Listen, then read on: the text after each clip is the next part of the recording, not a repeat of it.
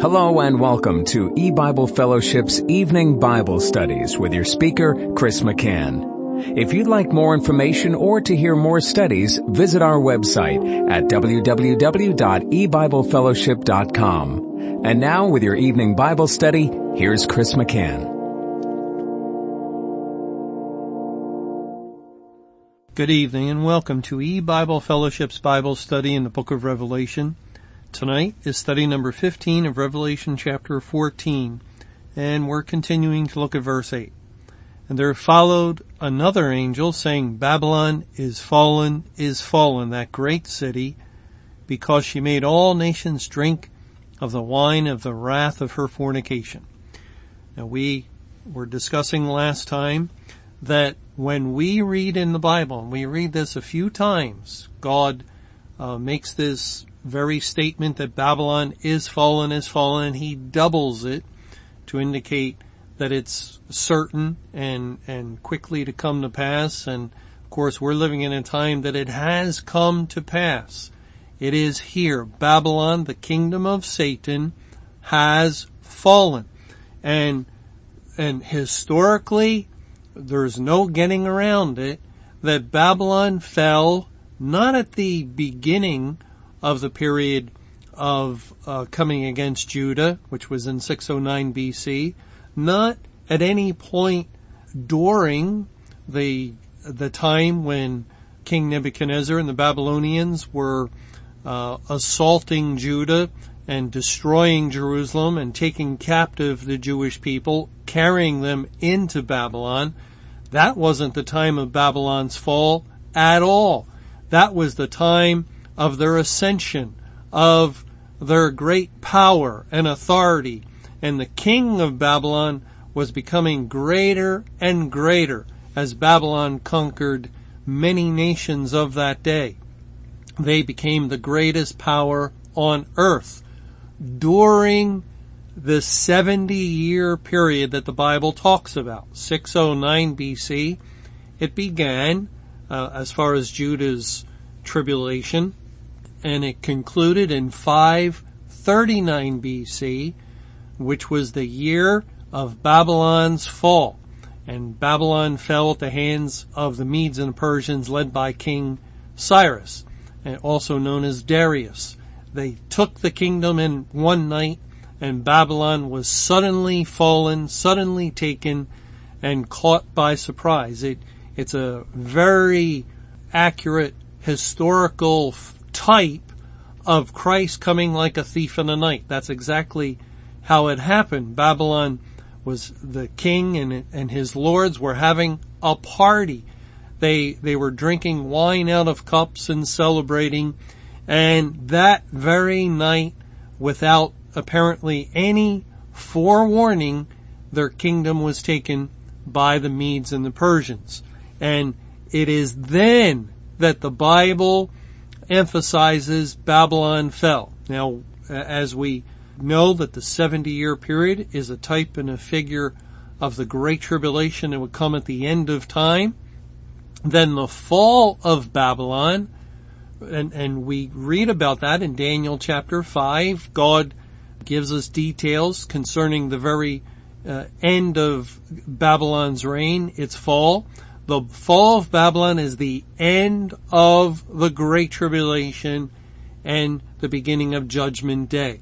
And that's the, the only thing that fits. It's the only thing that harmonizes with other scriptures. Now let me, uh, I mentioned uh, this several times as we've gone through the study of the book of Jeremiah. But there might be some people that have not been following that study that have been following the Revelation study. Now, let me go back to Isaiah chapter 13. And Isaiah 13 is a chapter that will go into um, much discussion about Judgment Day, the end of the world. There, there's no question. Let me let me read just a couple of the verses in Isaiah 13. In verse 6, Howl ye, for the day of Jehovah is at hand. In verse 9, Behold, the day of Jehovah cometh, cruel, both with wrath and fierce anger. Verse 10, For the stars of heaven and the constellations thereof shall not give their light. The sun shall be darkened and his going forth, and the moon shall not cause her light to shine. And verse 11, And I will punish the world for their evil, and the wicked for their iniquity.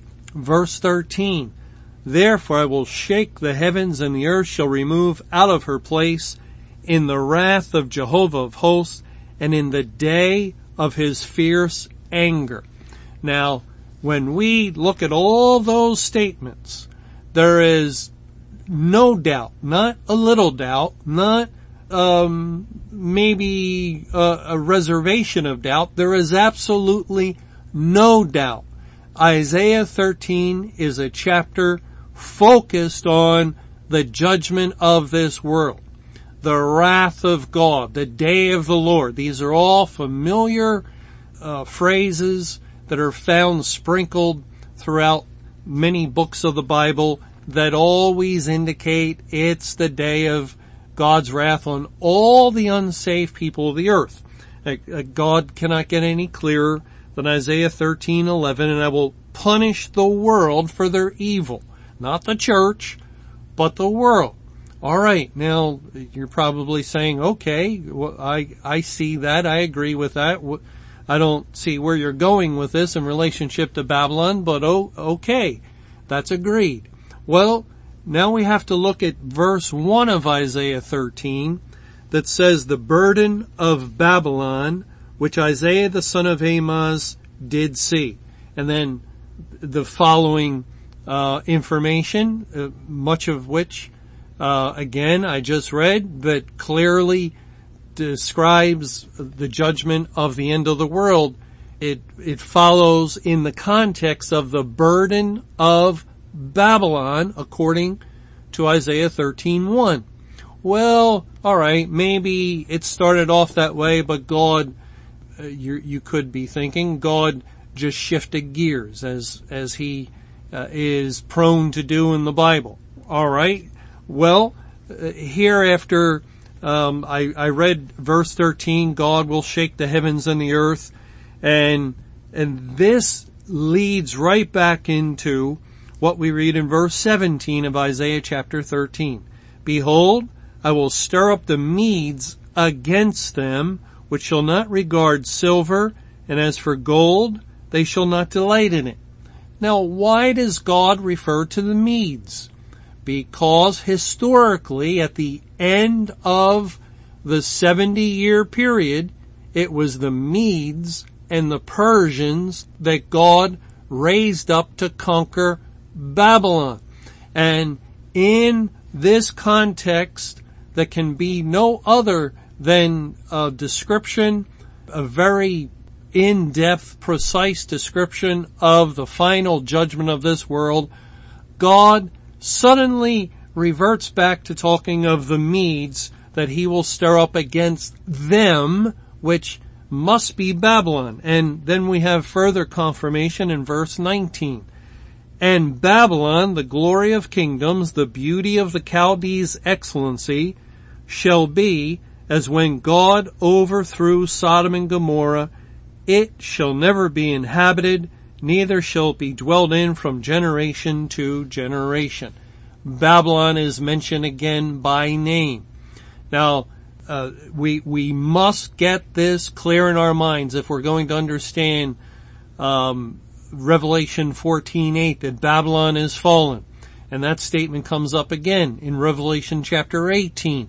And if we're going to understand Jeremiah chapter 50 and 51, that that God is figuring using types and figures picturing Satan and his kingdom as Babylon, and when they're victorious, they conquer Judea, that is Satan coming against the church, he overcomes the church, uh, the two witnesses are killed and so forth, lying dead in the street of that great city, Jerusalem, and that is the picture of judgment beginning at the house of God. All the time, whenever we're reading of Babylon being victorious, Babylon conquering and overcoming, being triumphant. it is typifying the judgment on the church. But when God switches from uh, the topic of the judgment on Judea to the topic of judgment on Babylon, when he begins to speak of Babylon's fall, Babylon is fallen is fallen. Well now we, we understand historically that would point to the end of 70 years. That's the only time Babylon fell. It was actually at the very end of the 70 years again, which typifies the Great Tribulation.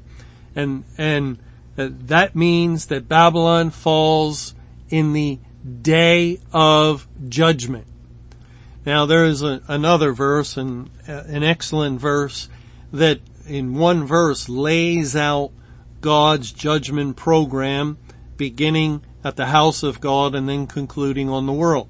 And, and it does so using the typology of Judah, uh, Jerusalem, and Babylon. In Jeremiah 51, it says in verse 49, as Babylon has caused the slain of Israel to fall, so at Babylon shall fall the slain of all the earth. There God is indicating Babylon caused the slain of Israel. Israel would be pointing to those in the churches. Babylon came against Judea historically. Satan came against the church, slew many people according to the wrath of God and God's judgment which began at the house of God. But notice the second part of Jeremiah 51 verse 49. So at Babylon shall fall the slain of all the earth. Now the transition. The cup is first given to the people called by my name according to Jeremiah 25. But shall the nations of the world go unpunished? They shall not be unpunished, God says. But he will give them the cup, the identical cup of wrath. And as the people called by his name, the city called by his name, drink of that cup at the hands of the Babylonians, as God utilized them as an instrument of judgment, so too will Babylon or, or at Babylon shall fall the slain of all the earth. All of the unsaved people in the day of judgment will fall at Babylon. Babylon is fallen, is fallen.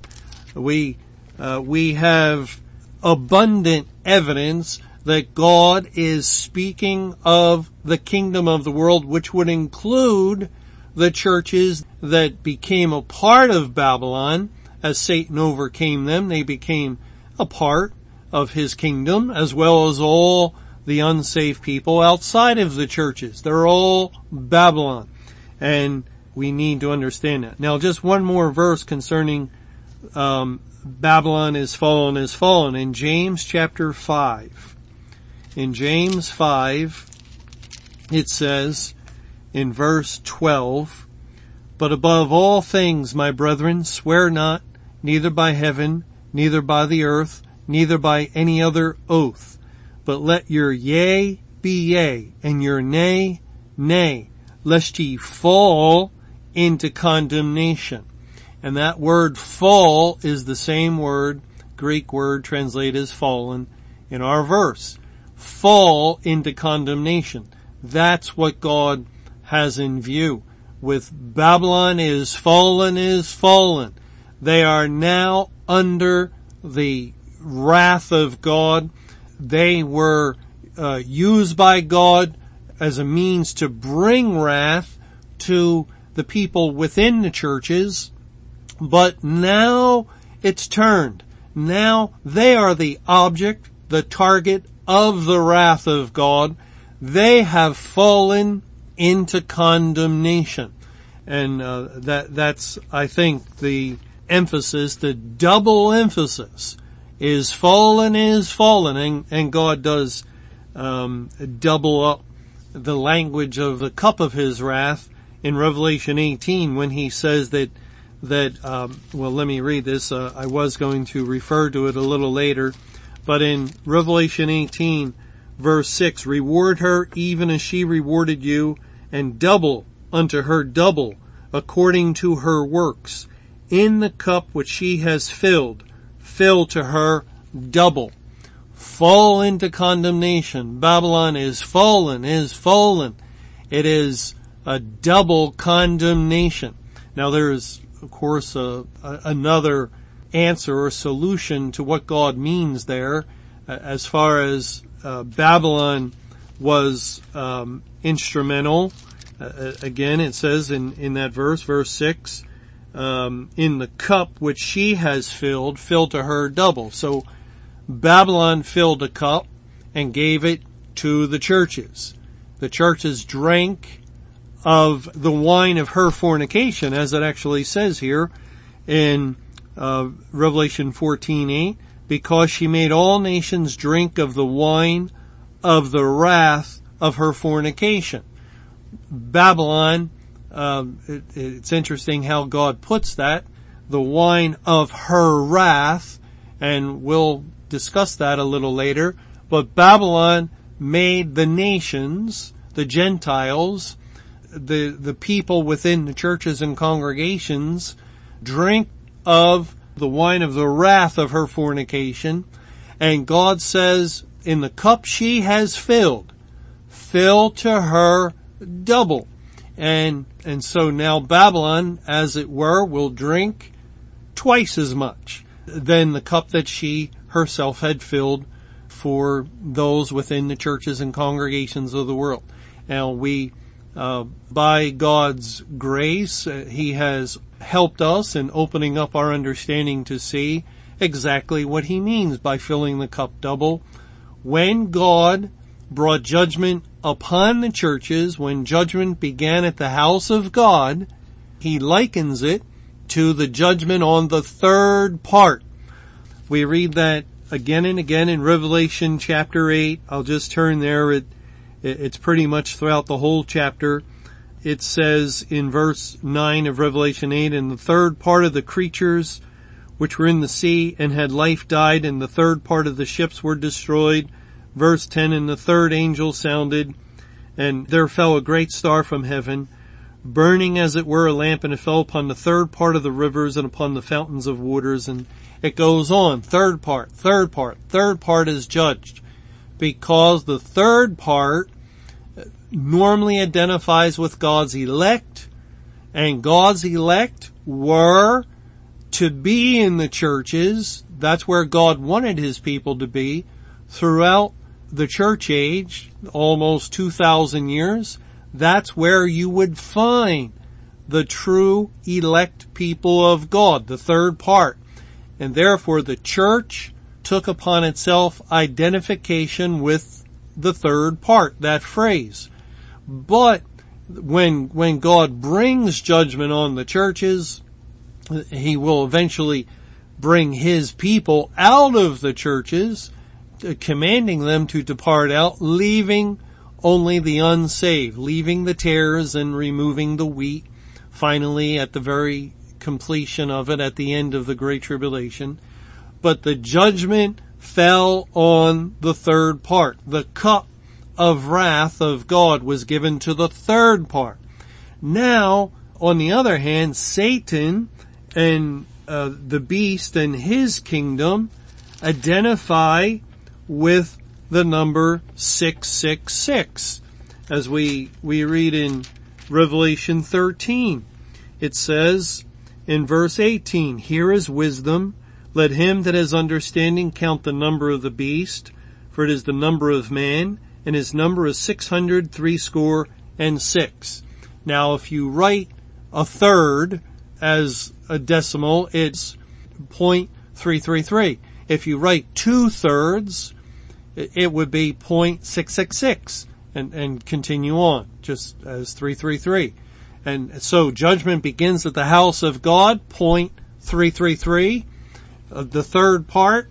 But when judgment transitions to the world, to those that have the number of the beast, in all of the kingdom of Babylon, representative of all the people that inhabit the nations of the world, then it is in, in this type and figure that God is using as though it is doubled.